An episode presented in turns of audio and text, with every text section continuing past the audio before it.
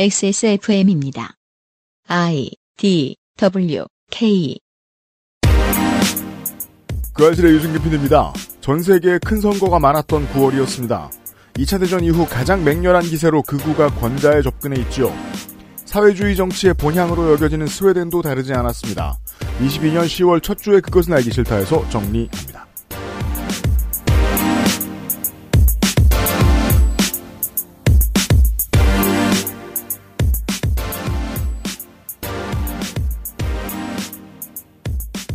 기상청에서 발표하기를 철원, 춘천, 강화 등의 지역에서 역대 10월 강우량의 기록을 깼답니다. 10월 첫째 주인데 호우 피해 없으셨길 바랍니다. 그것은 알기 싫다. 476회입니다. 윤세민 에디터와 함께 있습니다. 네, 안녕하십니까. 윤세민입니다. 정치를 열렬히 분석하고 관심을 가지는 것은 생존과 때로 직결됩니다. 어떤 연구단체가 최근에 드디어 사람들이 궁금해하던 이것을 발표해냈죠. 미국의 사망자들의 표본을 조사해서 코로나19로 죽은 사람의 비율을 정당 가입으로 환산을 해본 거였습니다. 어. 오, 공화당원이 압도적으로 더 많이 사망했다는 얘기가 나오죠. 공화당원이 많다는 걸 가정해도, 네.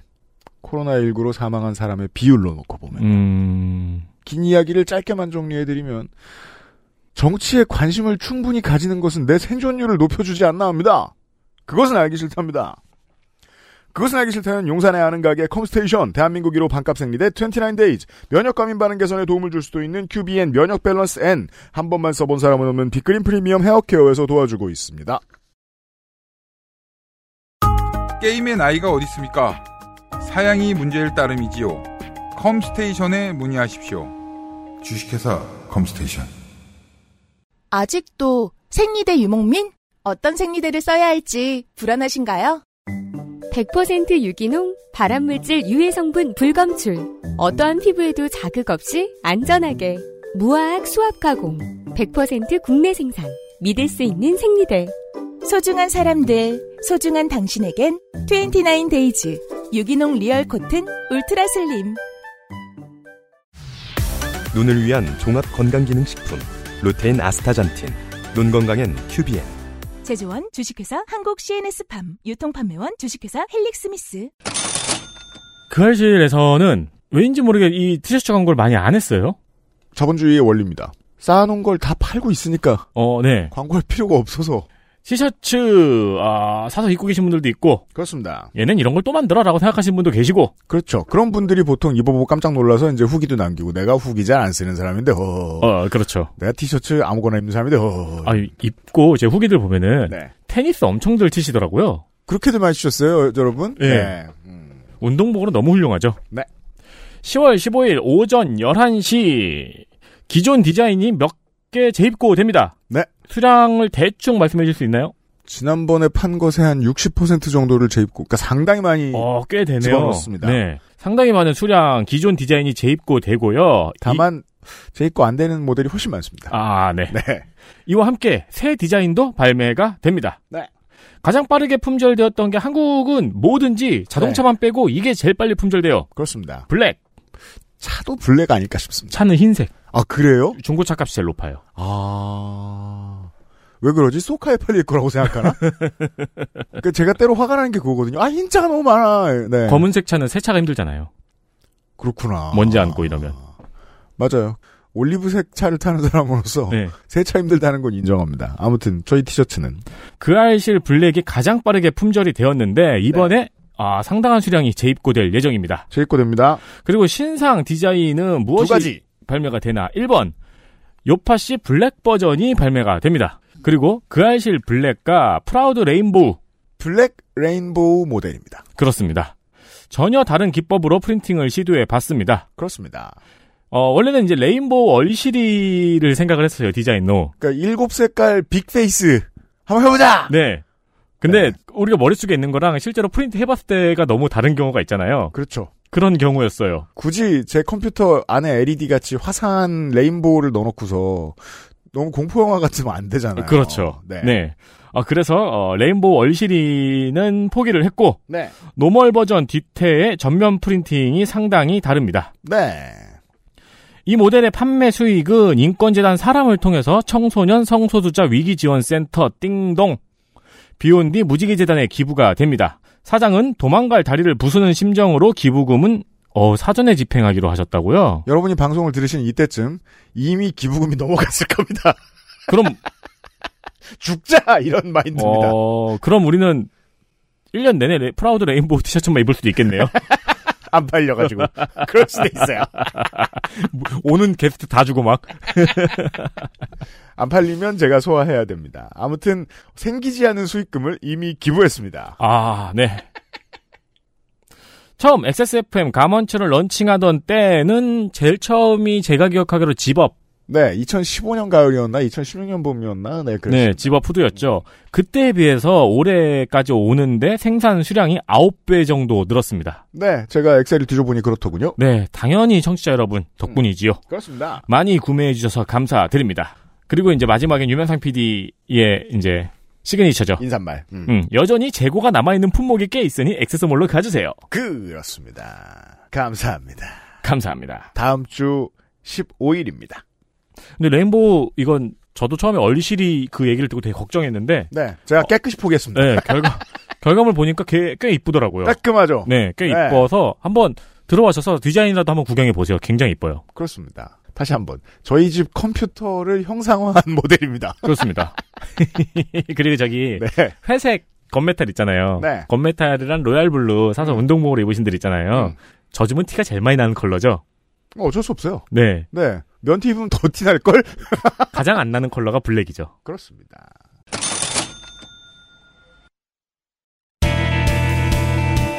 뉴스 라운드업 History in the making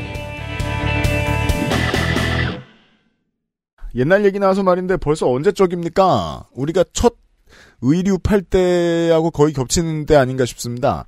아, 그것은 알기 싫다. 177회를 들어보시면 웁스양 컴퍼니의 웁스양 대표라는 양반이 나옵니다. 나왔었죠. 네. 그때 우리가 행위예술에 대해 배웠습니다. 네, 행위예술은 어떻게 완성되는가. 멍때리기 대회는 그런 식이죠. 사람들이 와서 멍때리고 앉았습니다. 그렇죠. 서로 다른 사람들이. 그리고 갓에 이상한 선구를 쓴 웁스양이 서 있습니다. 음, 관장하러. 음, 그리고 주변에 다니는 사람들이 그걸 쳐다봅니다. 음, 사람들이 모여서 쳐다보는 걸 도로에서 지나가는 차가 쳐다봅니다. 그게 행위예술의 완성이죠. 설치 미술. 예, 설치미술의 완성이죠. 네, 모두가 설치됐어요. 그렇게. 그때 저는 기억에 남는 게 네. 그 1회 우승자가 크러쉬의 씨였잖아요. 네. 그래서 이제 막 연예인을 1회 우승을 일부러 시킨 거 아니냐라는 의혹이 있었다라는 말을 하면서 제가 웁스양 대표님을 이제 뵙고 느낀 건데 크러쉬가 누구인지 몰랐을 가능성이 95%입니다. 아니 그때 유피디님이 아니 근데 이 사람은 음. 우승한다고 그렇게 이슈가 되는 사람이 아니다. 그렇죠.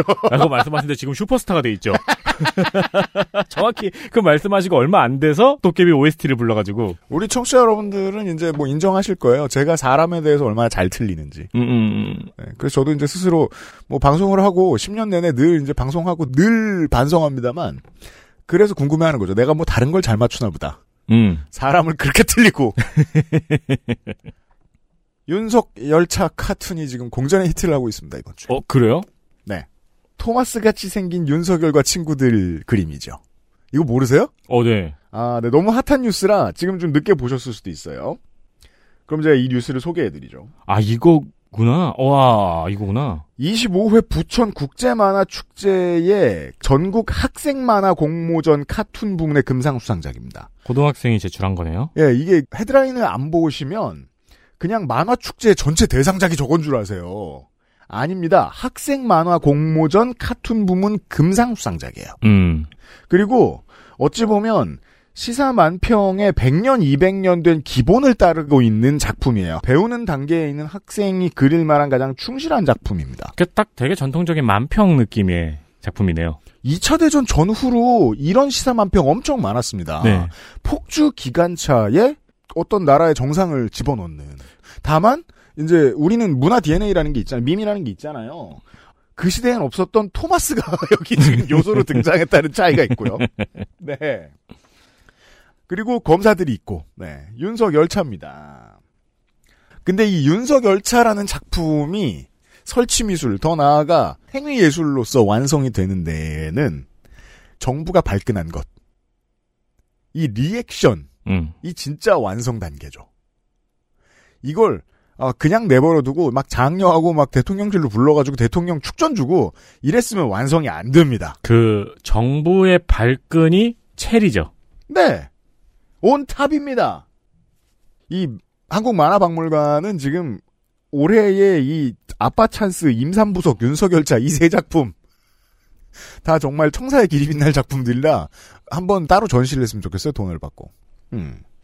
아무튼 행위예술에 대한 이야기를 하면서 음. 이번 주 뉴스 라운드업을 시작하겠습니다. 아, 무슨 뭐 이거를 뭐 엄중 경고까지 하고 뭐 대박이죠. 예. 네. 머니투데이는 여기에 굳이 또 서른 의원이 가 있는 사진은 왜 올렸어?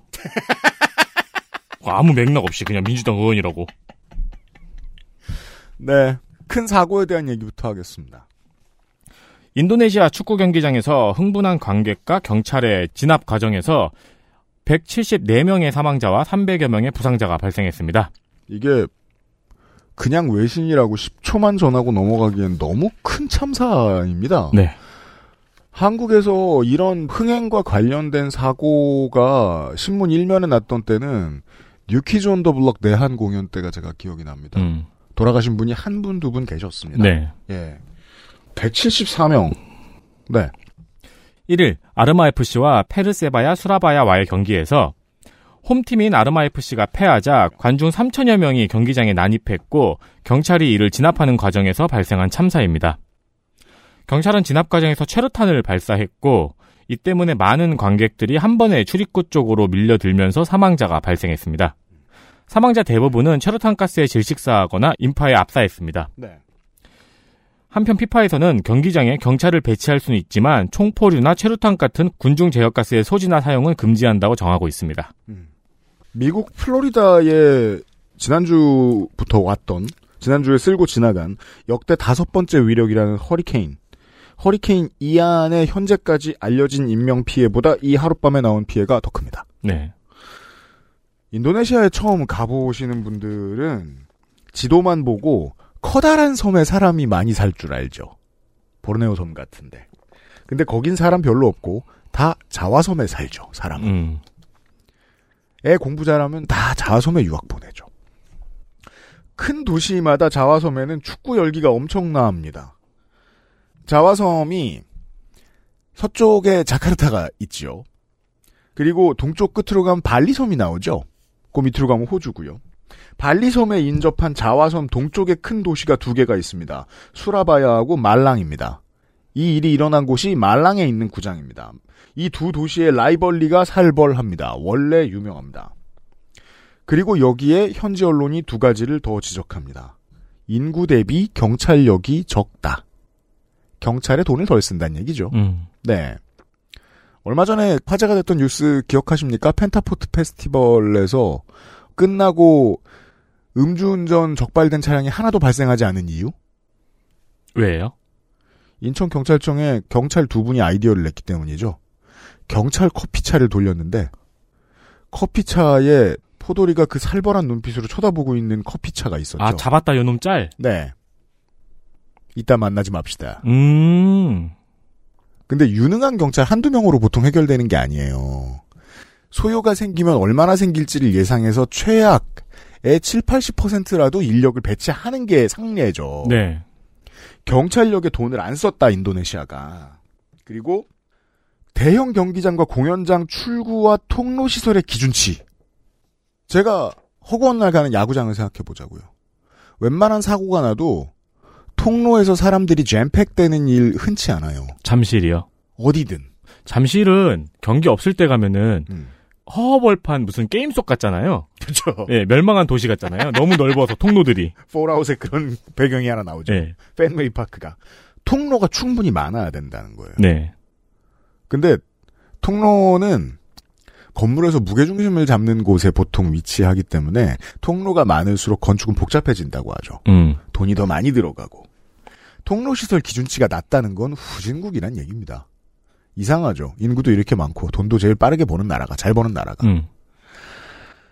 저 두 기준이 나라의 전체적인 수준을 판별하는 기준들이기도 합니다. 우리 상식 속에서. 그 외국에 처음 가시는 분들이 그 지역 프로스포츠 라이벌전 같은 문제에 지식이 없이 나갔다가 놀라는 경우들이 많습니다. 그렇죠. 인터넷을 뒤질 것도 없습니다. 그냥 동네에 친해지는 사람이 있으면 물어보면 답을 엄청 잘해줍니다. 인터넷보다 더 잘해줍니다. 음. 생각보다 안전에 중요한 상식이죠. 명복음입니다. 오늘은 국내 뉴스가 별로 없습니다. 이란의 반정부 시위가 3주째 접어들고 있습니다. 실제로는 더 깁니다만 SNS를 통해서 접하신 분들이 많은 것 같아요. 음. 저도 언론에서는 많이 못 봤어요. SNS에서 먼저 보고. 네 그것도 맥락이 있어요. 네. 이번 시인은 22살의 여성 마으사 아미니가 지난달 13일에 히잡을 착용하지 않았다는 이유로 종교경찰에 체포되었다가 구금 중 사망하면서 발생한 시위입니다. 죄송합니다. 정확히는 히잡을 정확히 쓰지 않았다. 음. 그랬군요. 그건 몰랐네. 머리카락이 삐져나와서라는 음. 얘기가 있어요. 그 앞머리가 보이면은 음. 와가지고 그걸 내려버린다고 하죠. 샤리아 적용도 로컬 룰이라서 더 웃긴데 그 로컬 룰로 사람을 때려 죽였다는 겁니다 지금. 경찰의 구타로 사망했다는 의혹이 번지면서 지난달 17일부터 히잡을 반대하고 정부를 규탄하는 시위와 강경 진압이 이어지고 있습니다. 해외에서도 이 같은 이란의 움직임에 연대하여서 LA나 토론토, 파리, 튀르키예 등에서도 연대 시위가 벌어졌습니다. 네.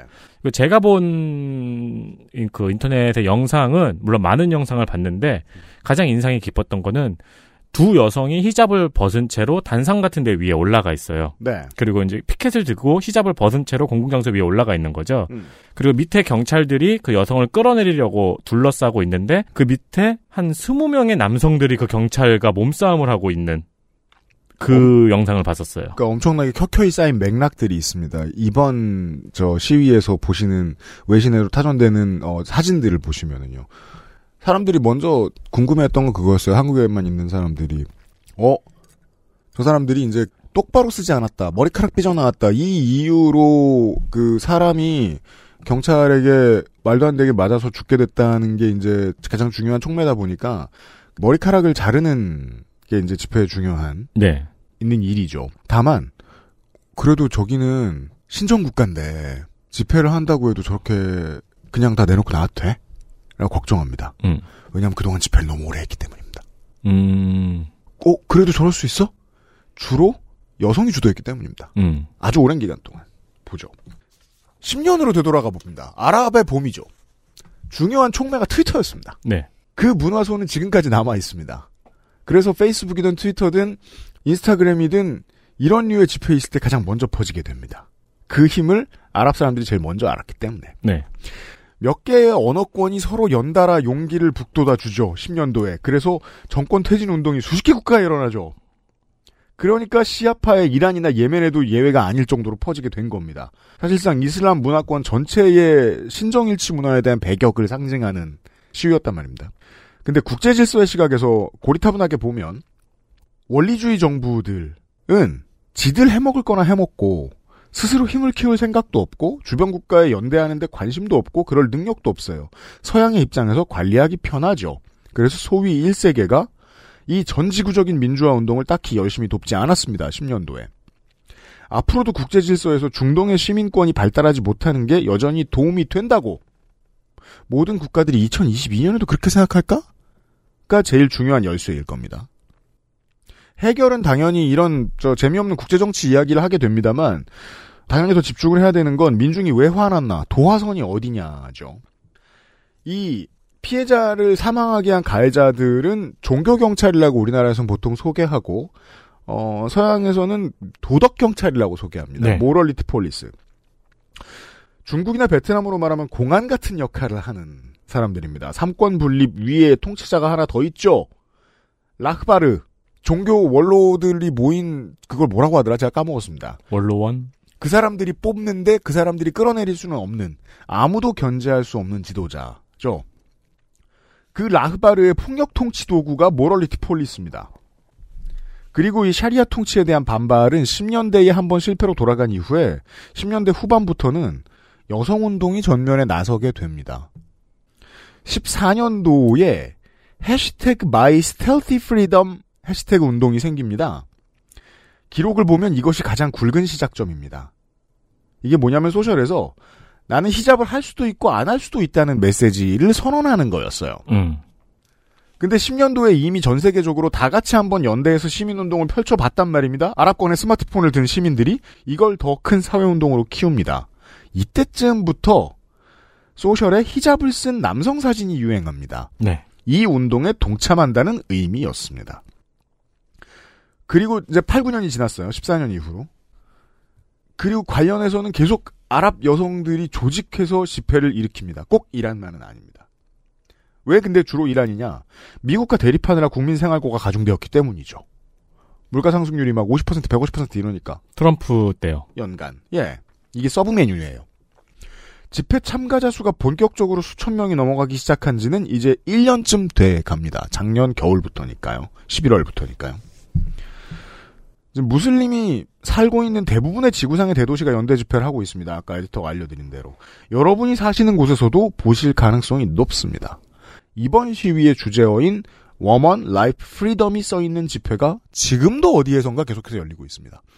연대 시위의 규모가 너무 큽니다. 지난 8년간에 비해서 가장 다른 점이 그겁니다. 자, 다음 소식을 이야기하기 전에, 어, 2시에 오신다던 북소장님이 지금 2시 45분에 도착했습니다. 죄송합니다. 간식 사왔잖아요. 좋아요. 네. 티셔츠 둘 중에 고르세요. 어? 아, 이거 아이보리 어려운데? 아, 아이보리예요? 건메탈 그레이, 네. 아, 또 그레이예요? 아, 헷갈리네. 무채색을 왜 헷갈려요? 네. 아니, 하얀색, 검정색이면 네. 아, 저는 그럼 이거 이거 할까요? 그러실래요? 네. 네. 건메탈을 고르셨습니다. 흰색 티는 많이 있으실 테니까.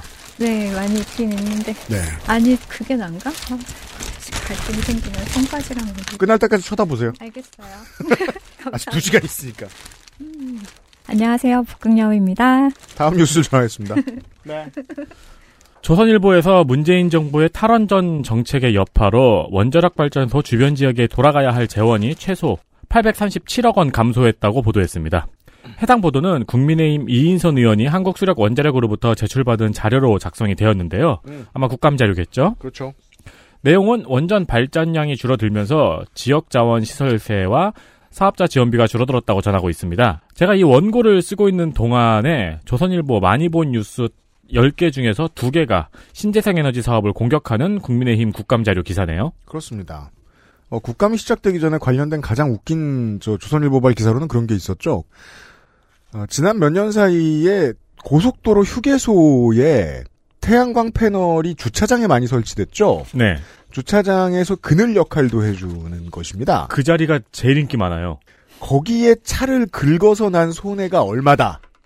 뭔 소리야? 그리고 제목 앞에 문정부 때 이렇게 쓴 기사가 아주 걸작이었어요. 아, 그 기둥에? 네. 그럼 어디서, 까- 그거 없었으면 옆차 긁었지. 기둥 옆에 공간이 있어요, 이 사람들아. 아니, 나는 훅, 후카 없이도 한 번도 긁은 적이 없는데. 그래서 설명을 안 하겠습니다. 왜냐면 너무 많이 보셨을 테니까. 태양광 에너지나 신재생 에너지 관련해서 사고가 나든 아니면은 지역의 건설업자가 사기를 치든 죄다 문정부대로 시작하는 제목을 뽑고 국감에서 읊고 있습니다, 이번에. 네. 이번에 정부가 무능하다는 평가를 받아서 그렇지 여당하고 조선일보는 팀플이 엄청 잘 맞습니다. 특히 이 분야에는 제가 말씀드렸죠. 브레인이 작동하지 않는 분야 빼고는 실제 브레인은 친이계가 돌아왔다고요. 네. 일 착착하고 있습니다. 자기들 잘하는 거. 생각해보면, 정부도 유일하게 착착 잘하는 게 신재생 에너지 사업 관련해서 수사하는 거죠. 그리고 원전 수호하는 메시지 내는 겁니다. 네. 이것만큼은 잘하고 있어요. 원전, 완전, 안전. 주변에 오해하는 분이 계시면 바로 잡아주시면 좋겠는 게, 윤 대통령이 먼저 하고 싶었던 것이라기보다, 조선일보가 늘 깃발을 들고 있다가 그 메시지를 현 정부의 입속에 넣어준 겁니다. 순서가 바뀌었습니다. 따라서 정부의 수건 사업이라기보다 조선일보의 수건 사업이죠. 관련돼서 헬마우스 코너에서 잠깐 소개해드린 적이 있었습니다. 주변에서 물어보시면 답해주세요. 끝으로, 극우 이야기 시작하죠. 오늘 또 내일 극우 얘기할 테니까. 이 양반이 이제 완전 극우로 분류가 됐죠? 팝계의 김문수죠. 카냐 웨스트가 네. 나 사- 카니인데 누구요? 걘 그래도 되지 근데 물론 그렇죠. 네. 음. 노래에서도 가끔 그래요. 3일 파리 패션위크 중 이지 시즌 9 쇼에서 화이트 라이프 매러라고 적힌 티셔츠를 입고 쇼에 나왔습니다. 그 사실상 우리나라로 말할 것 같으면 패션쇼에서 옷 앞에 일베 로고가 적혀 있는 옷을 입었다는 소리입니다. 네. White Lives Matter라는 메시지를 썼다는 건. 그리고 다음 날에 인스타 스토리에 모든 사람이 블랙 라이브스 메러가 사기였다는 걸 알고 있습니다. 이제 끝났습니다. 라고 올렸습니다. 네. 아마 기부금 횡령 사건을 두고 하는 말이겠죠? 그죠. 모든 사람이 땡땡이 사기였다는 걸 알고 있다. 이제 끝났다라는 메시지 기법은 보통 극우 유튜버가 하는 말이랑 똑같죠. 실제로 클릭을 해서 들어가 보면 메시지는 별로 내용은 별로 없고 네. 팩트체크도 별로 없고 앞에 조선일보 태양광 얘기랑 똑같은 논리입니다. 왜냐하면 극우는 정치할 때 기법이 비슷하니까. 카니에 웨스트는요 옛날 옛적에도 그게 이제 카다시안의 집안하고 연결이 되기 전이었던지도 모르겠습니다. 남부군 깃발이 들어간 옷을 입고 다닌 적이 있죠. 그렇죠. 이건 실제로도 진보 정치에서도 쓰는 기법입니다. 저 반대쪽에 있는 기표를 우리가 끌어당겨오는, 음. 예, 품는 거죠. 네. 다만, 때와 장소가 너무 중요합니다. 그렇게 품을 수 있는 때가 되면 품을 수도 있죠. 그때 카니에 웨스트는 아직 트럼프 지지 선언을 하기도 전이었고 네. 네. 문화의 상징 같은 존재, 물론 블랙뮤직 문화의 상징 같은 존재였기 때문에 의미가 달랐죠. 네. 그래서 제가 정치의 기묘한 점이라고 보는 거예요. 실제로는 어떤 하고 싶은 메시지가 있으면 자기 인생을 바쳐서 사람들의 통합을 이루어내서 그 메시지 하나 집어넣는다. 그러고 커리어 끝이다. 그러면은 정치인으로서 성공한 거예요. 카니에는 음악을 할 때부터 정치인에 가까웠습니다. 영향력을 쓰는 방식상. 음. 근데 정치인이 이렇게 통합의 메시지를 냈을 때가 가장 위험한 때입니다. 헷가닥하기 직전입니다. 음. 너무 많은 메시지들을 한꺼번에 뭉쳐야 되니까. 그때 좌파가 극우가 되기도 합니다. 네. 저는 카니에 웨스트가 원래 극우가 아니었다고 생각하진 않습니다. 다만 카니에 웨스트가 그 남부군 깃발에 바머를 입었을 때에는 극우들이 카니에 웨스트를 지지한 게 아니에요. 일반적인 감성을 가지고 있는 정치적인 일반적인 스탠스를 가지고 있는 미국의 아프리칸들이 지지했죠. 네. 이것도 맞는 말이야. 괜찮아. 음. 짐 크로우 때도 우리 선조들 거기 살아 있었어. 거기서 그때 일하고 있었던 사람들도 있었다고 괜찮았던 사람들도 있었어라면서 그 역사까지도 품자라는 운동이었어요. 근데 그걸 그대로 하게 뒀더니 결국 화이트 라이브즈 매러까지 왔습니다. 네. 화이트 라이브즈 매러에 대해서 잘 모르시는 분들을 위해 다시 말씀을 드리겠습니다. 세입자 모임에서 집주인도 소중하다를 들고 있는 겁니다. 퀴어 퍼레이드에서 털프도 소중하다를 들고 있는 겁니다. 음. 오케이? 그런 겁니다. 아, 근데 그 뭔가 역사적 맥락은 비교가 안 되네요. 네. 네. 그러니까 주주총회에 가서 오너 일가가 소중하다고 들고 있는 거야. 다 네. 할 수 있는데 비교가 안 돼. 그거 다 할 수 있어요. 근데 이- 이거랑은 비교가 안 돼. 그런 겁니다. 네. 뭐랄까 아니면은 저 추석에 부엌에 이렇게 혼자 이렇게 들어가가지고 1인 시위하는 거죠. 조상님도 소중하다. 그건 괜찮네. 좋죠. 그러니까 일부러 연맥이라는 목적이라는 거면서 동일하잖아요. 화이트 라이브즈 메러에 대해서 충분히 맥락을 이해하는데 퍼뜨리는데 한국 사회는 좀 실패했습니다. 이 운동 전체를 이해할 수 없으니까. 네. 그래서 오해하고 계신 분들이 많습니다. 그래서 알려드렸습니다. 뉴스 라운드업이었습니다. XSFM입니다. 병풍 추출물 70%, 비오틴, 판테놀 4가지 과일 추출물, 이 모든 걸 하나로 빅그린 시카 샴푸, Big green. 중건성용 탈모 샴푸 빅그린 시카 아직도 생리대 유목민? 어떤 생리대를 써야 할지 불안하신가요? 100% 유기농, 발암물질 유해 성분 불검출. 어떠한 피부에도 자극 없이 안전하게 무화학 수압 가공. 100% 국내 생산. 믿을 수 있는 생리대. 소중한 사람들, 소중한 당신에겐 29 데이즈 유기농 리얼 코튼 울트라 슬림 내장 그래픽을 갖춘 안정적인 CPU, GPU의 가장 적절한 메인보드. 하드디스크만 써본 분들은 상상조차 하기 힘든 속도의 M.2 SSD. 기능성과 디자인을 모두 충족하는 케이스까지 이달의 PC로 빠르게 구매하실 수 있습니다. 010-8279-5568. 원하시는 다른 어떤 사양도 대처할 수 있는 컴스테이션에 문의하셔도 좋습니다. 주식회사 컴스테이션.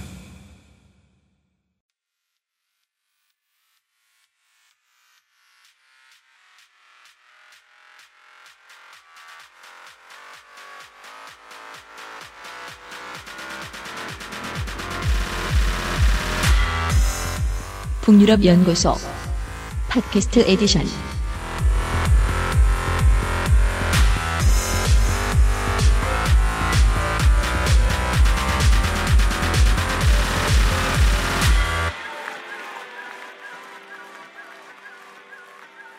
자, 다시 소개해드릴 날이 있을지 모르겠습니다만, 한국에서는 계절 구분으로 하면, 아, 가을의 초입 지점에서 큰 선거들이 있었습니다.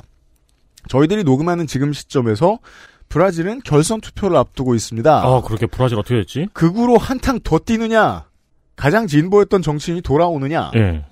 그리고 이탈리아는 망했습니다. 이탈리아는 망했죠. 제가 리즈 트러스 영국 총리를 이인재 씨에 비교했죠. 내용은 없고 결국 보수가 기업이 하자는 대로 다 따라갈 수밖에 없는 심지인 없는 정치인이라는 거 뻔히 보이는데 박정희 가름마로 표를 그렇게 500만 표를 얻어갔다고. 음. 리즈 트러스는 똑같은 사람이죠. 실제로 똑같이 하고 있습니다. 이야, 저 나라는 대처가 돌아왔어, 어떡해! 라고 비웃던 이탈리아 시민들이 울고 있습니다. 무솔리니가 돌아왔잖아요. 그쵸. 머리가 난 채로. 그리고 스웨덴의 선거가 있었습니다. 북극용 소장과 이 얘기를 해보겠습니다, 이번 주에. 예, 지난 9월 11일에 스웨덴 총선이 있었습니다. 그렇죠. 결과는 알고 계시죠? 네. 야, 이거 되게. 몰라요.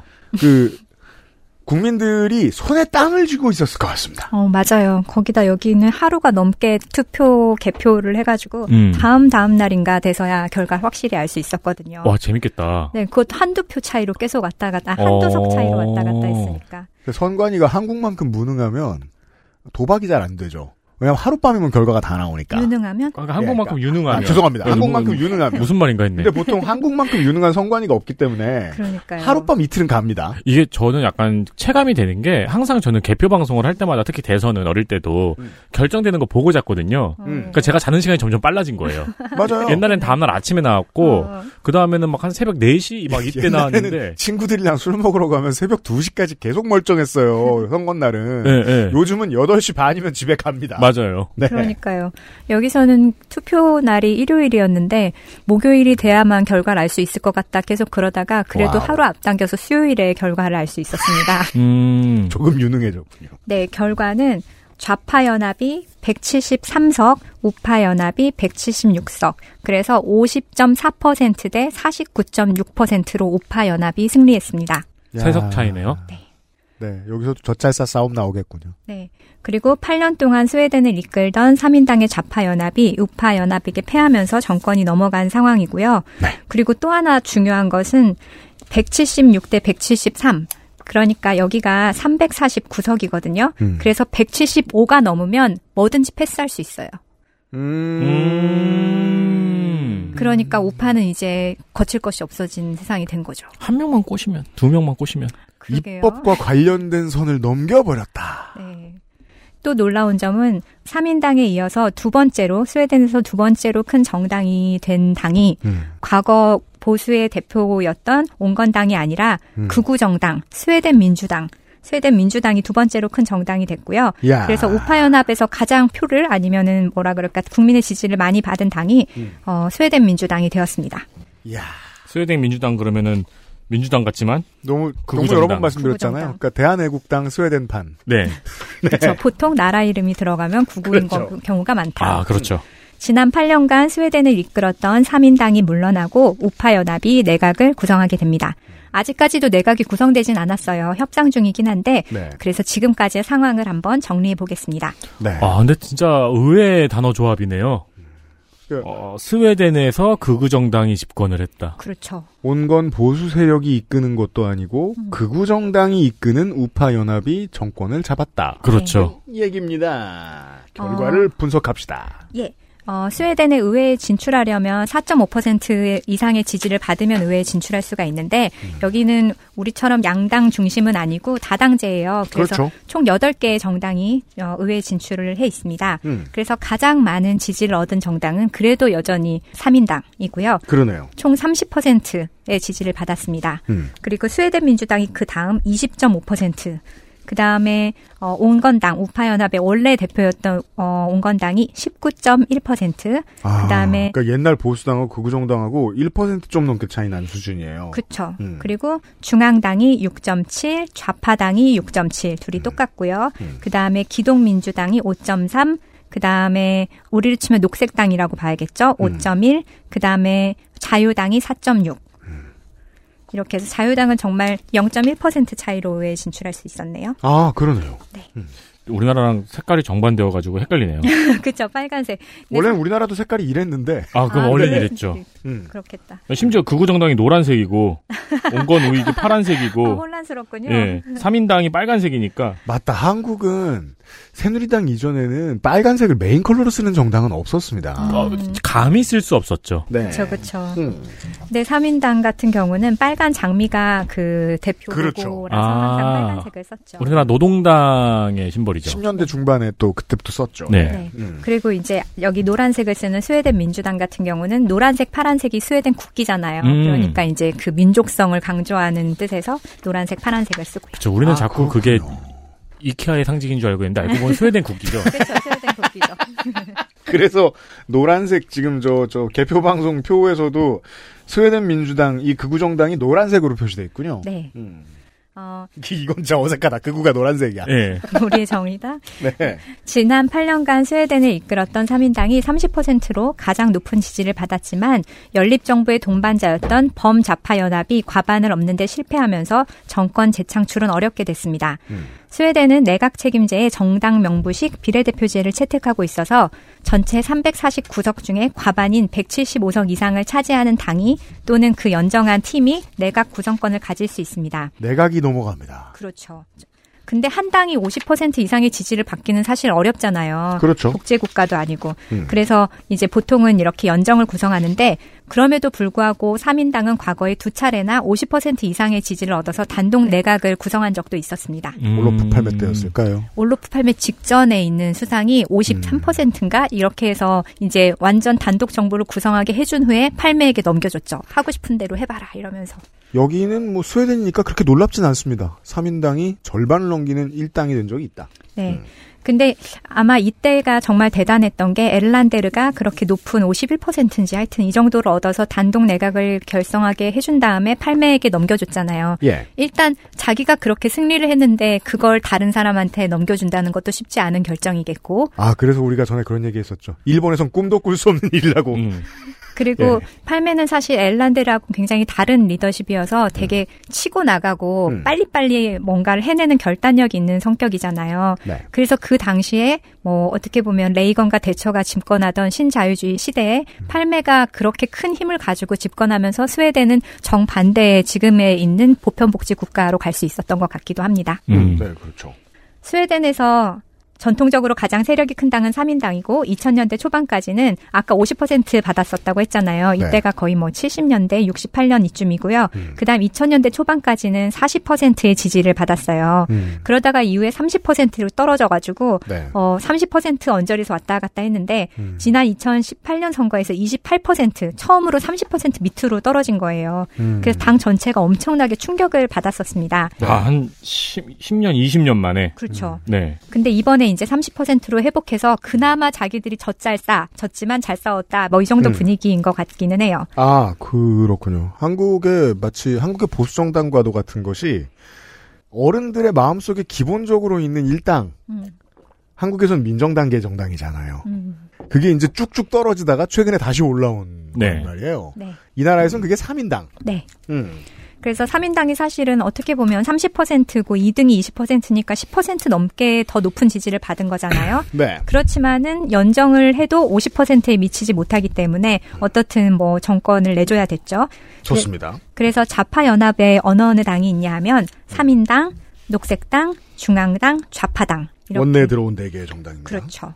그리고 우파에는 온건당, 기동민주당, 자유당, 스웨덴민주당 이렇게 좌파 우파 블록으로 봐야 되는데 예. 이제 말씀드렸듯이 우파 연합의 좌파 연합이 173대 176으로 패배하면서 이제 정권이 넘어간 상황인데 사실 1932년에서 1976년까지 음. 이때가 팔매가 집권했던 마지막 시기예요. 네. 3인당이 연속 44년을 연속으로 44년을 집권한 거예요. 야. 그래서 그 이후로는 이제 좌파, 우파 이게 좌파가 두 번 하면 우파가 한 번 하고 이런 식으로 계속 왔다 갔다 하면서 아. 정권을 이어가고 있습니다. 이게 이 나라도 이제 4년에 한 번 네. 예, 선거가 치러지는 걸로 알고 있는데 전국 선거가 11연승을 했다. 그래요. 이게 우리가 아는 스웨덴인지도 몰라요. 왠지 스웨덴 하면 늘 3인당이 집권하고 있을 것 같고. 그쵸. 네. 예. 당만 바꾸면 우리나라랑도 비슷하네요. 아, 그러면은 76년에 이제 첫 정권 교체가 일어났다며 온 건당에서 막 누- 울고불고 음, 음. 네. 그랬을 수 있겠네. 음, 그럴 수도 있죠. 우리나라는 90 7년이죠. 7년. 네. 네. 음. 그리고 두 번, 두 번. 하지만 3인당은 이름을 한 번도 바꾸지 않았다는 거. 아, 그럼요. 그건 약간 우리나라 특이죠? 네. 네, 그리고 이번 선거에서 뭐 재미있는 게 있다면 349명의 의원 중에 81명이 초선이라고 해요. 그러면 이야. 23%인데요. 근데 찾아보니까 우리나라도 2021년 저번 21대 총선에서는 300명 중에 151명이 초선이더라고요. 그러니까 아, 제가- 절반이 넘는 수죠. 제가 지금 소장님의 요거에 대해서 제가 왜 놀랐냐면 음. 조선이 왜 이렇게 적어? 아, 그런 저는 거였나요? 우리나라 국회만 보고 있으니까 아, 그쵸. 물론 저는 우리나라 국회는 초선이 과도하게 많다고 생각하거든요.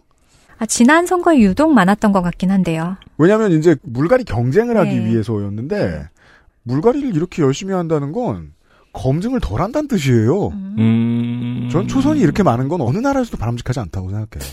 공천 때 초선 가산점 있죠? 있습니다. 네, 네, 아직 있죠. 신인 가산 있습니다. 네, 신인 가산. 필요한데 음. 예 그래도 너무 많았어요. 여튼 23%가 초선이다. 네, 그리고 최연소 의원은 23살, 3인당 의원이고요. 23살 99년생인가? 2000년생인가? 그- 그렇겠죠. 네. 그리고 이제 이번에 국회 처음 들어와가지고 국회 안에서 길을 몇 차례 잃었다고 합니다. 예. 인터뷰 이해됩니다. 중에. 그 저희도 지금 국회 갔다 놓으면 길 잃지 않을까요? 어, 그럴 수도 있죠. 그게 이제 젊을수록 큰 건물 갖다 놓으면 길 많이 잃어버리고 네. 네. 그리고 최고령 의원은 76세, 좌파당에 있는 여성 의원이고요. 젊으네요. 네. 그리고 보니까 좌파당, 녹색당, 중앙당, 자유당은 여성 의원의 비율이 많습니다. 더 남성보다. 아, 더 높다. 네. 그리고 남성 의원의 비율이 가장 높은 당은 스웨덴 민주당. 네. 아, 예, 예. 그래서 전체 그 당선 의원 중에 75%가 남성이고요.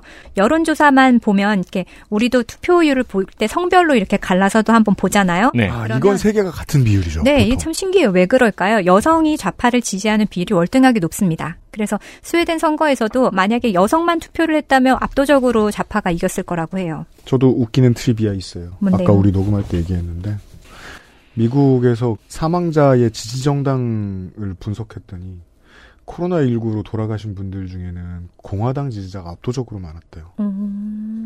네.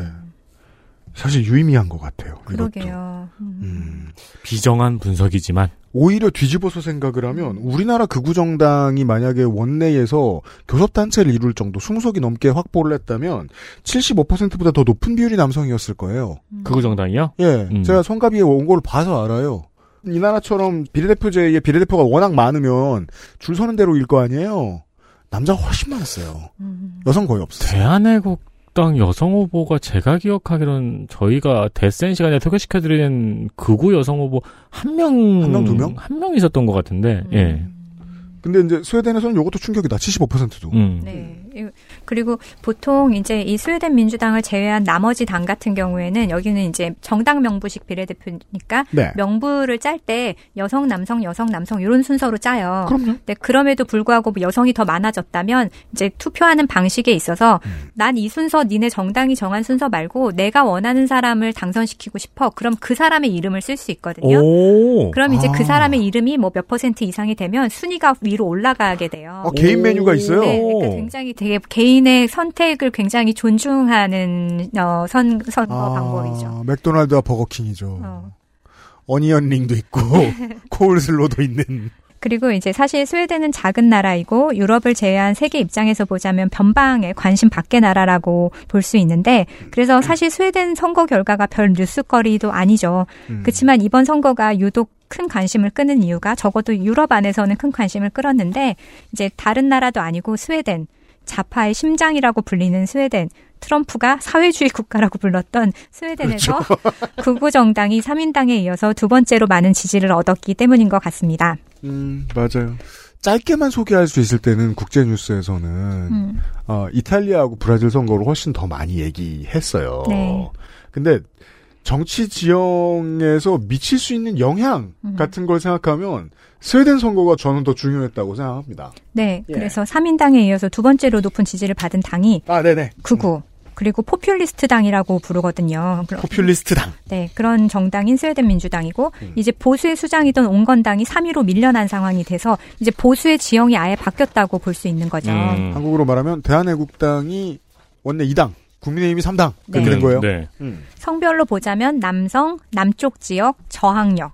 이 스웨덴 민주당을 지지하는 이 지지 세력을 키워드로 보자면 이래요. 남쪽 지역을 보통 이제 도심으로 보지 않습니까? 도시 지역으로 보지 않습니까? 맞습니다. 도심이고 조금 더 따뜻하고 그러니까 그러니까요. 북, 쪽은 굉장히 추워서 인구도 별로 많이 살지 않거든요. 네. 주로 탄광이 많았던 지역이고 음. 남쪽에 거의 산업이 몰려 있죠. 맞습니다.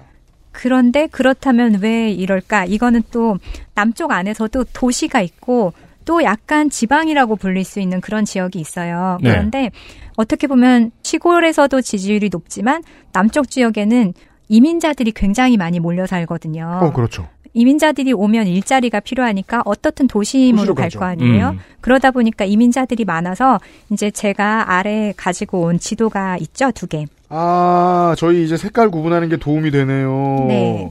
남쪽으로 갈수록 파랗습니다. 네, 위쪽으로 갈수록 빨갛습니다. 그렇습니다. 의미가 반대입니다. 모든 걸 반대로 보시면 되는 게 여기 어르신들은 기본적으로 그냥 늙게 두면 동네에서 조용히 늙게 두면 3인당 지지자로 늙는 거죠. 네. 어. 그러니까 맞아요. 초는 좌파. 음. 아, 전통적인 이제 그 3인당 지지자들은 지금 나이 드신 분들도 많이 계시고, 그러니까 전통적이고, 야, 어르신들이 지탱해주고 있네요. 어, 오히려 근데 진짜 그런 셈이에요. 보통 아 그렇지 진짜 반대구나. 보통 우리가 알기로 시골 지역 지방은 보수당의 지지세가 높은데 네. 여기서는 그냥 두면은 3인당의 지지세가 높은 네. 거네요. 그러니까 디폴트 값이 여기는 3인당이었던 네, 네, 거예요. 그 진짜 정반대네요. 그렇죠. 네. 음. 그리고 그 다음 지도를 보시면 네. 여기도 보면은 파란색이 조금 더 아래 많고 위쪽이 빨간색이잖아요. 그렇죠. 자, 지도를 좀 더 자세히 들여다보고 있습니다. 우리는 지금 두 번째 저희가 보고 있는 지도는 북유럽이라고 부르는 전체의 지도입니다. 네. 그린란드도 있고 아이슬란드도 있고요. 네. 음. 이제 그 중에서 가운데 중간에 있는 부분을 봐주세요. 네. 이 중간에 보면 아래쪽이 파랗죠. 네. 이 파란색이 여기서 뜻하는 것은 이민자의 비율이에요. 그래서 아. 빨간색일수록 이민자가 적은 지역이고, 아 이건 정당이 아니었군요. 네, 파란색일수록 이민자가, 그러니까 지금 이렇게 생각하실 정도로 정당의 지지와 이민자의 비율이 비슷하게 보이는 거예요. 그 북유럽 연구소 시간이 왜 재밌냐면 한국에 있는 일들과 되게 많은 걸 정반대로 하면 이해할 수 있는데 그걸 다 정반대로 일일이 하는 게 힘들잖아요. 네. 자, 그래서 그 다음 질문이 이겁니다. 이민자는 보통 대부분의 나라에서는 좌파가 품어줍니다. 그렇죠? 우리나라에서 지금 최초로 결국 공천 못 받으셨지만 최초로 이제 외국인 노동자 시의원 후보가 나왔던 적이 있죠. 음. 그분 더불어민주당이었습니다. 근데 여기로 가면 국민의힘일 수 있다는 거예요. 음. 왜 이민자가 대한애국당을 지지했죠? 그러니까 이게 저도 미스테리인데요. 보시면 이민자의 비율이 높은 곳에서 어, 극우 정당에 대한 지지가 높다는 것이 이게 이민자에 대한 반작용인지 이민자가 많으니까 이- 어, 이민자로 원래- 찍은 건지. 어, 원래 있던 사람들이 난 이민자가 이렇게 많아지니까 나는 이민을 반대하는 정당에 투표할 거야. 인지. 아, 그 지역에 사는 사람은 이민자와 주거 일자리 경쟁을 하는 사람들일 테니까요. 네. 그래서 그- 구구 정당을 지지하는 것인지 아니면 이민자조차도 우리가 이제 사회 통합이 너무 잘 돼 있어서 사실 또 이런 조사를 해보다 보면은 이민자 중에도 이민을 반대하시는 분들이 많이 있거든요. 아 나까지만. 네. 그건 음. 우리 나성통신을 통해서 얘기했었습니다. 네, 이게 저는 이게 무슨 의미인지 모르겠어요. 그러니까 무슨 뭐 의사나 아니면 변호사나 이런 사람들이 더 이상 수를 늘리는 것을 반대하듯이 여기 있는 이민자 중에도 그런 사람들이 있어요. 이민을 지금처럼 이렇게 관대하게 받지 말아라, 뭐 좀 깐깐하게 받아라 이런 걸 주장하는 사람들이 있고, 아, 네. 미국 공화당의 한인 의원들이 자주 하는 말. 어 비슷한 느낌. 있죠. 그래서 이 말씀드렸던 스웨덴 민주당이 극우 정당에도 이민자 출신의 의원도 있습니다. 음. 근데 물론 이런 사람들을 좀 보다 보면 나름 성공한 사람들이죠 이민 사회에서는. 그렇죠. 음. 네. 그래서 이게 어떤 의미인지를 모르겠어요. 작용 반작용 때문에 이 극우 정당을 지지한 것인지 아니면 이민자들조차도 사회 통합이 너무 잘 돼서 이제 더 이상 받지 말자 뭐 이렇게 하는 건지. 근데 또 여기에서 스웨덴 사회조사에서 이민자들과 그냥 원래 있었던 주민 간의 행복도를 원래 따로 나눠서 조사를 했었거든요. 네. 삶의 만족도를. 음. 그러다가 한 2000년대부터는 그냥 따로 조사를 하지 않았어요. 그런 걸 포기할 땐 아주 합리적인 이유가 뒤에 있죠, 보통. 네, 차이가 없기 때문이었어요. 사회통합은 잘 됐다. 그러니까요. 음. 이민자든 아니면 원주민이든 삶의 만족도에서 수치의 차이가 별로 나지 않았었거든요. 그러면 그런 조사를 하겠다는 놈이 제일 나쁜 놈처럼 보이죠. 그럴 수도 있죠. 정치의 네. 흥미로운 점이죠. 네. 사민주의 정권이 잘했으니까 사회통합이 잘 됐다고 봐야 하는 거 아닌가.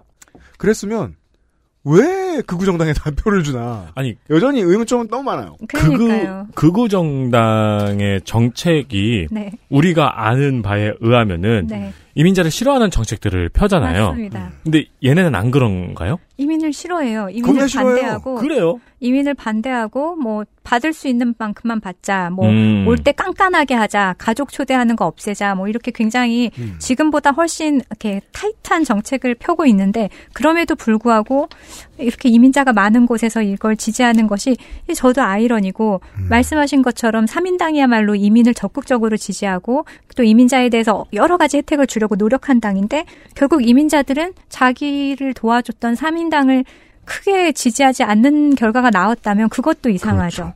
음. 왜냐하면 지금 현재 전체 스웨덴 인구의 30%가 이민자 또는 이민 1.5세, 2세인데 음. 그러면 투표율이 30%는 나와줬어야 될 거 아니에요. 그러게요. 네, 근데 원래 있었던 오히려 전통적인 지지자들은 굳건히 버티고 있지만 음. 젊은 세대나 이민자들의 마음을 3인당이 왜 잡지 못했을까? 저도 지난 정권 때 미스터리가 있었는데 음. 네. 음. 정부로부터 지원금을 많이 받은 사람일수록 어, 그러네요. 많이 받은 사람일수록 문재인 정부를 싫어하더라고요. 음. 특히 이제 전국민 의료보험의 혜택을 가장 크게 보고 있는 건 70대, 80대죠. 그것도 그렇고요. 네, 네. 그분들 지금 윤석열 대통령 지지율 여전히 가장 높습니다. 음. 소규모 사업장을 운영하고 있는 사람들도 그렇고요. 카드 수수료 깎아줘, 지원금 줘 그래도 네. 제일 많이 싫어하더라고요. 음. 그러니까요. 미스테리예요. 음. 음. 네, XSFM입니다.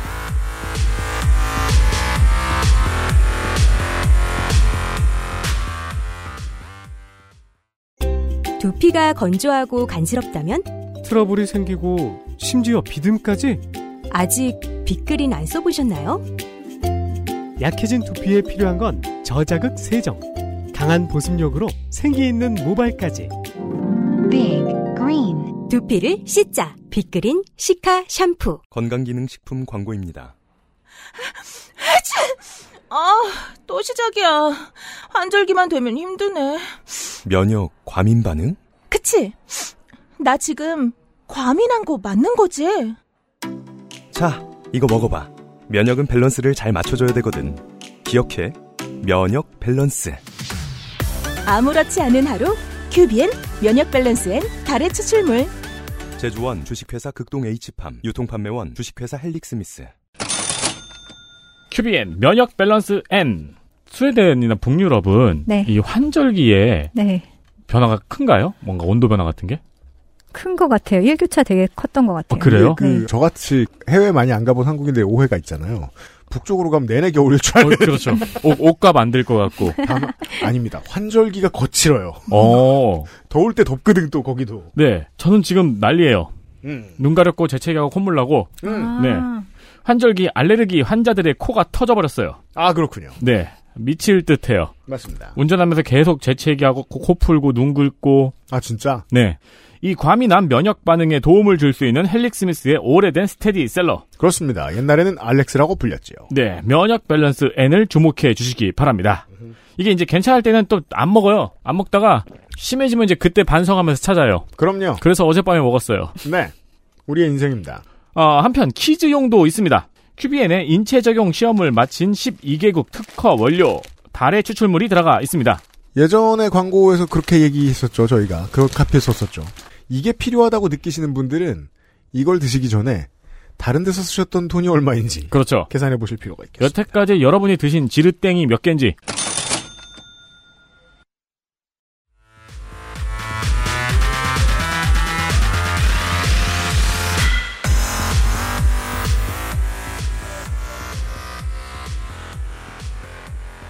그렇다면 이 스웨덴 민주당이 어떤 매력이 있어서 이 당이 그렇죠. 그렇게 생각하자. 네, 이렇게 뭐가 그렇게 예쁜 거야? 네, 20%의 지지를 얻게 됐는가? 뭐. 아, 그렇지. 막 의외로 막 선거 운동이 막 존잼.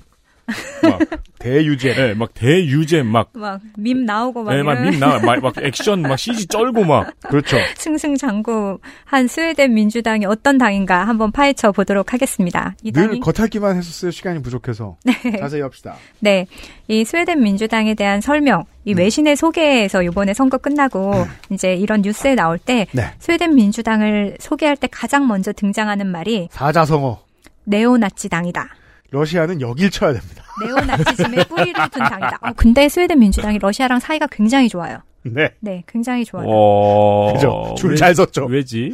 혼날까봐. 아, 왜알 수 없어요. 핀란드가 용인해주면 자기들 혼날까봐. 네오나치는 네. 유럽이 할 수 있는 가장 센 악담 아닌가요? 맞습니다. 예. 아, 그렇죠. 예. 근데 이게 또 스웨덴은 약간 맥락이 다르다고 볼 수 있는 게 스웨덴은 2차 대전을 겪지 않았잖아요. 그러니까 2차 대전에서 히틀러의 이, 이 전쟁을 예봉을 경험하지 피합니다. 않았잖아요. 음. 다른 나머지 덴마크, 노르웨이는 히틀러랑 직접 싸웠고 정말로 피해가 컸지만 스웨덴은 길만 비켜주는 걸로 지나갔잖아요. 전에 설명드렸죠. 네, 그렇기 때문에 나치에 대해서 그렇게 심한 반감이 없어요. 그러니까 있지요, 있는데 다른 나라에 비해서는 오히려 그럴 수가 있어요. 일본 대만 관계하고 좀 비슷. 어, 그런 것 같아요. 네, 문화 통치의 결과로서. 음. 예. 그리고 또 무슨 경제적으로도 독일과는 사이가 굉장히 좋았고 음. 그러다 보니까 그러니까 뭐 외교도 그렇고 뭐 무역도 그렇고 그러다 보니까 독일에 대해서는 뭔가 이렇게 우호적인 감정이 남아 있었기 때문에 나치에 대해서도 싫지만 지금도 뭐 뼈저리게 막 이렇게 하고 진짜 큰 욕처럼 그렇지만 그럼에도 다른 나라에 비해서는 좀 민감도가 떨어지는 것 같기도 합니다. 아, 이게 왜냐면은 2차 대전이 일어나기 전에 이 나치오날 당과 비슷한 정당이 전 유럽에 다 있었단 말이에요. 음. 지금 극우 정당들이 다 바로 하듯이. 음. 그리고 정치 성향에 따라서 유럽의 정당들은 서로 연대하거든요. 그러면서 지부가 생기듯이 새로운 본부가 생겨나는 거예요. 다른 나라들마다. 네. 나치도 당이잖아요. 음. 독일과 싸우지 않았던 어떤 나라에서는 나치가 당으로서 존속했을 수 있겠죠. 이해됩니다. 아, 청소가 안 됐다. 청소가 안 됐다. 네. 음. 그래요, 맞아요. 음. 어, 그래서 스웨덴 민주당은 1988년에 창당을 했는데 그 기원을 스웨덴당에 두고 있습니다. 한국당. 네, 뭐 이것도 나치오날하고 비슷하다고 봐야겠죠. 그렇죠. 스웨덴당이니까. 네. 그래서 1960년대 창당한 스웨덴당은 그 기치로 내건 것이 인종주의 그리고 그거를 기치로 내걸 수도 있구나. 네, 우리는 아이. 평생 반인종주의만 배워왔는데. 그러니까 그러니까 이 네오나치 정당이라고 딱 이렇게 말할 수 있는 거예요. 이건, 이건 무슨 느낌이냐면, 기치로 내건 게 무단횡단 같은 느낌이잖아요. 음. 그렇죠. 그렇죠. 네, 인종주의, 그다음 반페미니즘. 뭐야, 1960년대인데 요즘 하는 거 다 했네요? 네, 그 당시에는 이게 굉장히 심했어요. 그리고 말도 막 슬로건 같은 것도 보면 굉장히 노골적이에요. 음. 당신의 딸이 흑인과 놀기를 원하느냐, 뭐 이런 식으로 어. 굉장히 뭐 되게 세더라고. 요 이렇게 해서 창당 멤버 일부가 나치의 회원이었습니다. 아. 이제 이런 역사가 있기 때문에 스웨덴 민주당은 극우 세력이었고 그렇게 분류가 돼 있어서 음. 늘 지지율 1% 항상 1% 정도의 지지밖에 없었어요. 그러니까 이 4.5%가 한석을 건질 수 있는 당선권이라면 네. 1%대 정당이라는 건 그냥 취미 활동이죠. 이 표를 찍어주는 사람들한테는 늘 음. 네. 그 정도에 머물러 있었다. 그러니까 이제 4%, 4.5% 이상의 지지를 얻어야 의회에 진출할 수 있는데 창당 이후 20년이 지나도록 의회에 진출하지 못하는 소수 세력으로만 머물러 있었습니다. 90년대가 올 때까지 한 번도 의회에 못 들어갔다. 네. 스웨덴 민주당을 이해하려면 90년도 아니고 2010년인가 처음 들어가요. 그렇군요. 네. 스웨덴 민주당을 이해하려면 이제 스웨덴의 이민 역사를 보아야 합니다. 그래서 유로 바로미터라고 하는 유럽인의 사회 인식 조사 통계가 있는데요. 음. 이걸 보면은 스웨덴은 유럽의 어떤 나라보다 이민에 대해서 긍정적인 시각을 갖고 있습니다. 이거 사실 되게 어려운 일인데 정치가 아주 뭘 잘했다고 봐야죠. 네, 뭔가 보면은 제가 볼 때도 어 이렇게나 긍정적으로 보나 싶을 정도로 음. 뭐 이민자는 우리 문화를 풍요롭게 만든다. 이민자가 있어서 우리 경제가 발전했다. 이민자가 있어서 혁신이 뭐 있었다. 뭐 이런 거에 뭐 70% 80%가 맞다. 그렇다. 이렇게 대답을 하거든요. 그 그러니까 정치의 가장 어려운 점이 대중이 상황을 직시하게 만드는 거잖아요. 그게 잘하는 정치고. 네. 근데 그게 얼마나 어려운지 우리는 이제 알지 않습니까? 야, 그러니까요. 이걸 이렇게 정확히 보고 있다? 그래서 과거 2차 세계대전 이후에 중립국으로 남아 전쟁의 포화를 피했던 스웨덴은 2차 세계대전 이후에 유일하게 공장이 돌아가는 나라였고 그랬죠. 이후에 유럽 전후 재건 과정에 엄청난 수출을 하면서 빈국에서 부국의 반열로 이제 신분이 달라진 거예요. 그렇죠. 일자리는 느는데 일할 사람이 없는 상황이었고 그래서 50년대에서 70년대 이제 2차 세계 대전 직후부터 발틱, 남유럽, 동유럽 등지에서 노동 이민을 굉장히 많이 받았습니다. 네. 그러다가 이후에 남미, 그다음 소련 붕괴 이후에서는 동유럽에서 정치적 망명이 많이 왔어요. 그리고 이후에서는 인구 문제 타겟층, 지금 우리나라와 비슷한 상황이 스웨덴의 70년대거든요. 네. 그러니까 뭐 여성의 사회 진출이 굉장히 빨라지면서 이제 나도 자아실현을 하겠다 이런 생각도 많았고 또 음. 실제로 아이를 가지면 사회에서 더 높이 올라갈 수 없기 때문에 여성들이 아이를 낳지 않겠다는 선언을 하기도 하고 음. 이런 상황에서 이제 출산율을 높이는 정책과 동시에 쓴 게 적극적인 이민 정책이었어요. 안 그랬던 나라는 없는 것 같습니다. 네. 그래서 이후 이 인구 문제 타깃책으로 적극 이민 정책을 계속 펼쳐서 이민자 수가 늘었습니다. 그래서 지금 현재 인구가 1천만이 조금 넘는데 그 중에 20%가 이민자. 음. 그리고 1.5세대, 2세대까지 합하면 30%. 그러니까 스웨덴 인구 세사람 중에 한명은 이민자 또는 이민자의 자녀인 셈이죠.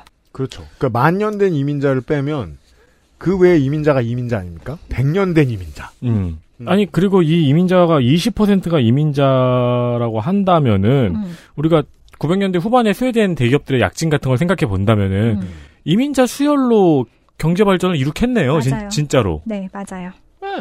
그래서 과거 60년대, 70년대에는 노동 이민이었기 때문에 주로 유럽 출신 이민자가 많이 왔지만 아까 말씀드렸듯이 남유럽 이런데요. 아니면 동유럽. 80년대 이후에는 중동, 남미, 아프리카 분쟁 지역 출신의 이민자가 대거 유입이 됐습니다. 아, 정치망명을 적극 받아들였으니까. 네. 이때가 또 팔매 때예요. 음. 2010년부터는 얼마나 많이 받았는지 매년 10만 명을 받았어요. 많이 받을 땐 15만 명, 16만 명도 받았는데 음. 그러면 이 숫자가요. 스웨덴 인구로 치면 인구의 1%가 매년 들어오는 거예요. 오. 그리고 이제 2015년 이때는 뭐 시리아 아, 사태가 있었잖아요. 그래서 시리아 출신이 굉장히 많았고 그렇게 해서 난민 이민으로 이렇게 중동 등지에서 이민자가 많이 왔습니다. 이제 그런 거를 얘기를 보통 해요. 그런 거 아세요? 1인당 GDP 순위 매기잖아요. 음. 네. 왜냐면 숫자니까. 그거 40년대, 50년대부터 보죠?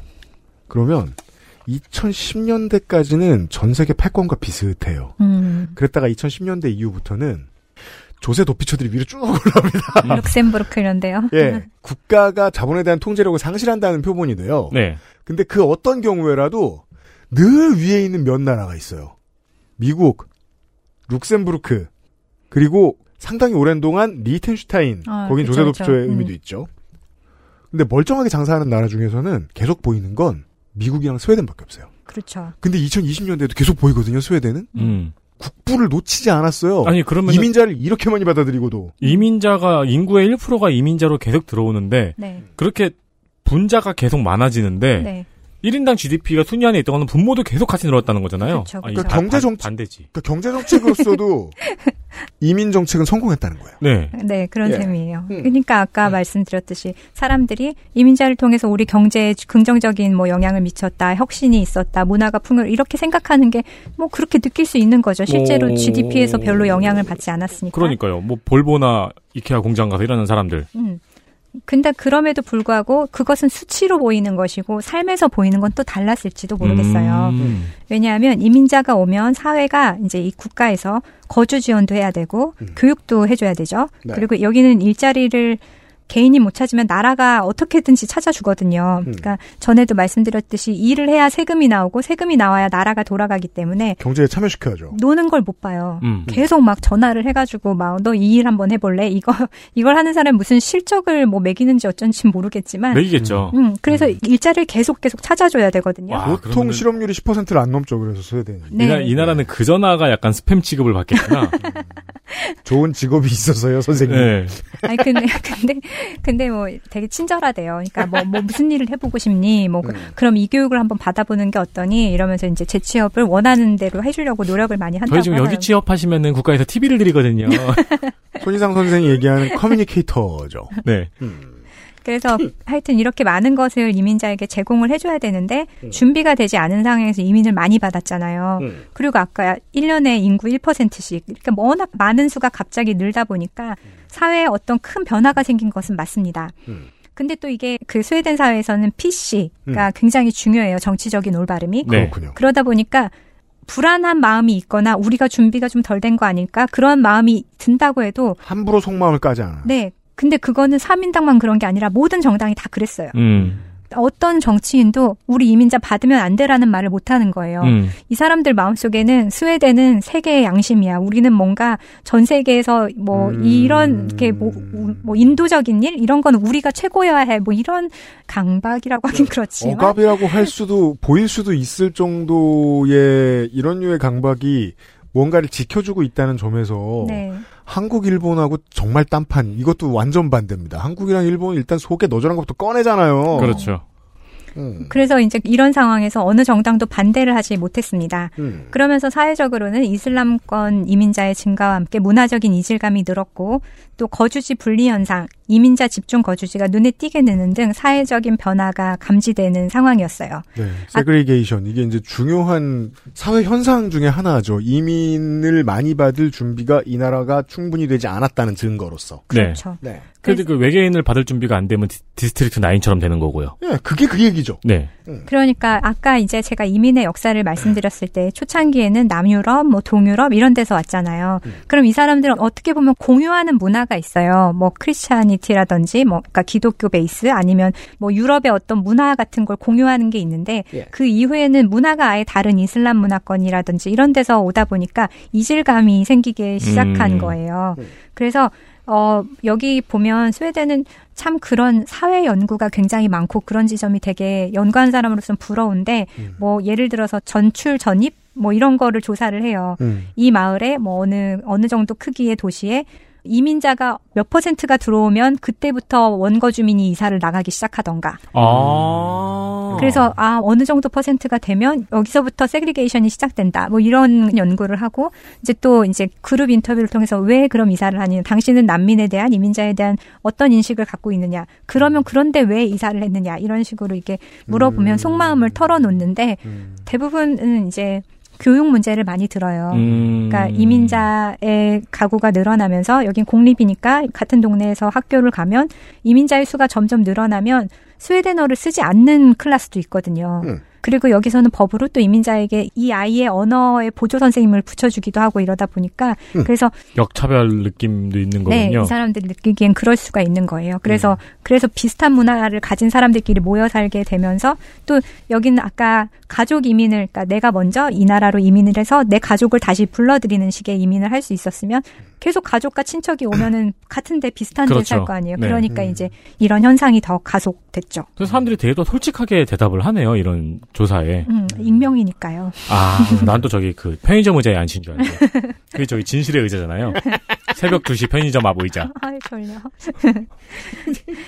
사회적으로는 이슬람권 이민자의 증가와 함께 문화적인 이질감이 늘고 거주지 분리 현상, 즉 이민자 집중 거주지가 눈에 띄게 들었다 이렇게 말씀드렸는데 실제로 이제 지금도 스웨덴 스톡홀름이 있으면 스톡홀름의 외곽 지역에 가면 이민자 거주지가 되게 많아요. 그래서 음. 진짜 뭐 기사를 보면 하루 종일 내가 걸어 다녔는데 파란 눈에 금발에 뭐 스웨덴인 한 명도 보지 못했다 뭐 이런 기사가 나올 정도로 아, 아직도 대책이 들어서진 못한 거군요. 네, 그리고 음. 어 이제 뭐 스웨덴 영화 같은 거 최근에 나오는 영화를 보시면 이런 현상이 영화 속에서도 반영이 되어서 나옵니다. 음. 음.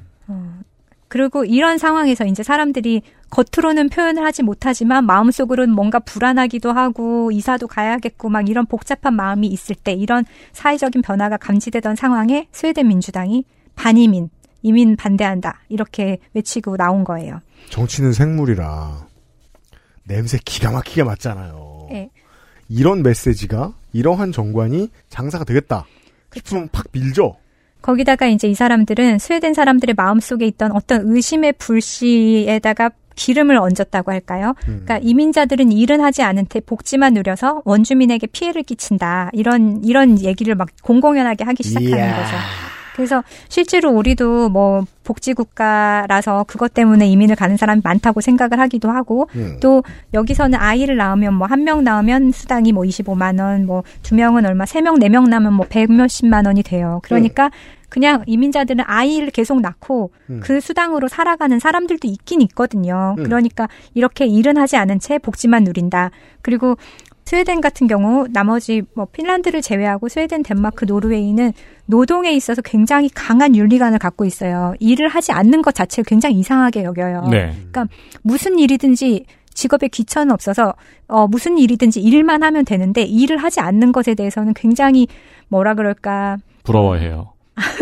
우리는 부러워하겠지만 거긴 이상하게 생각해요. 네, 네. 그게 덕이 아니에요. 그래서 모든 사람은 일을 할 수 있어야 된다고 생각하거든요. 근데 그리고 더운 일을 일을 해야 한다고. 더운 나라의 사람들은 그렇지 않잖아요. 그쵸, 그렇지 네. 않죠. 근데 식량이 여기- 풍부한 환경에서 아. 자란 사람들은 그렇죠. 이민자가 이렇게 많은 나라에서 다른 문화 베이스에서 온 이민자들은 이게 이해가 안 되는 거죠. 여기서는 아 좋다 이제 나도 여기서 뭐 좀 공부도 하고 뭐 이렇게 해서 적응을 좀 해야겠다 이렇게 시간을 갖고 그럴 수도 있죠 마음에 그런 걸 아니면 수도 또 전쟁을 있지만. 경험한 사람들 같은 경우 트라우마가 있을 수도 있고 음. 근데 스웨덴 사람들이 보기엔 어 우리는 너희를 받아줬는데 너희는 우리 사회에 적응하려는 노력을 안 해. 왜 일도 안 하고 언어도 음. 안 배우고 너희들끼리 모여 있고 이러 이러는 거야. 이제 마음속에 이런 생각이 들었던 거예요. 그러니까 극우도 극좌도 마음속에 있는 가장 가려운 부분 어딘가를 살살 음. 긁잖아요. 부정적인 방식으로. 동네 어르신들이 항상 이렇게 얘기하고 있다는 거예요. 어, 저 집 청년은 이번에 써야 되는 안데 뭐, 그 전에 뭘 하던 사람이고, 뭘 하던 음. 사람이고, 뭘 하던 사람이고, 근데 3년째 일을 안 하는데, "헉, 진짜? 그러면 이제 마음속에 뭐 동네 진- 사람들끼리. 진짜까지는 아니고 스웨덴 사람들 같은 음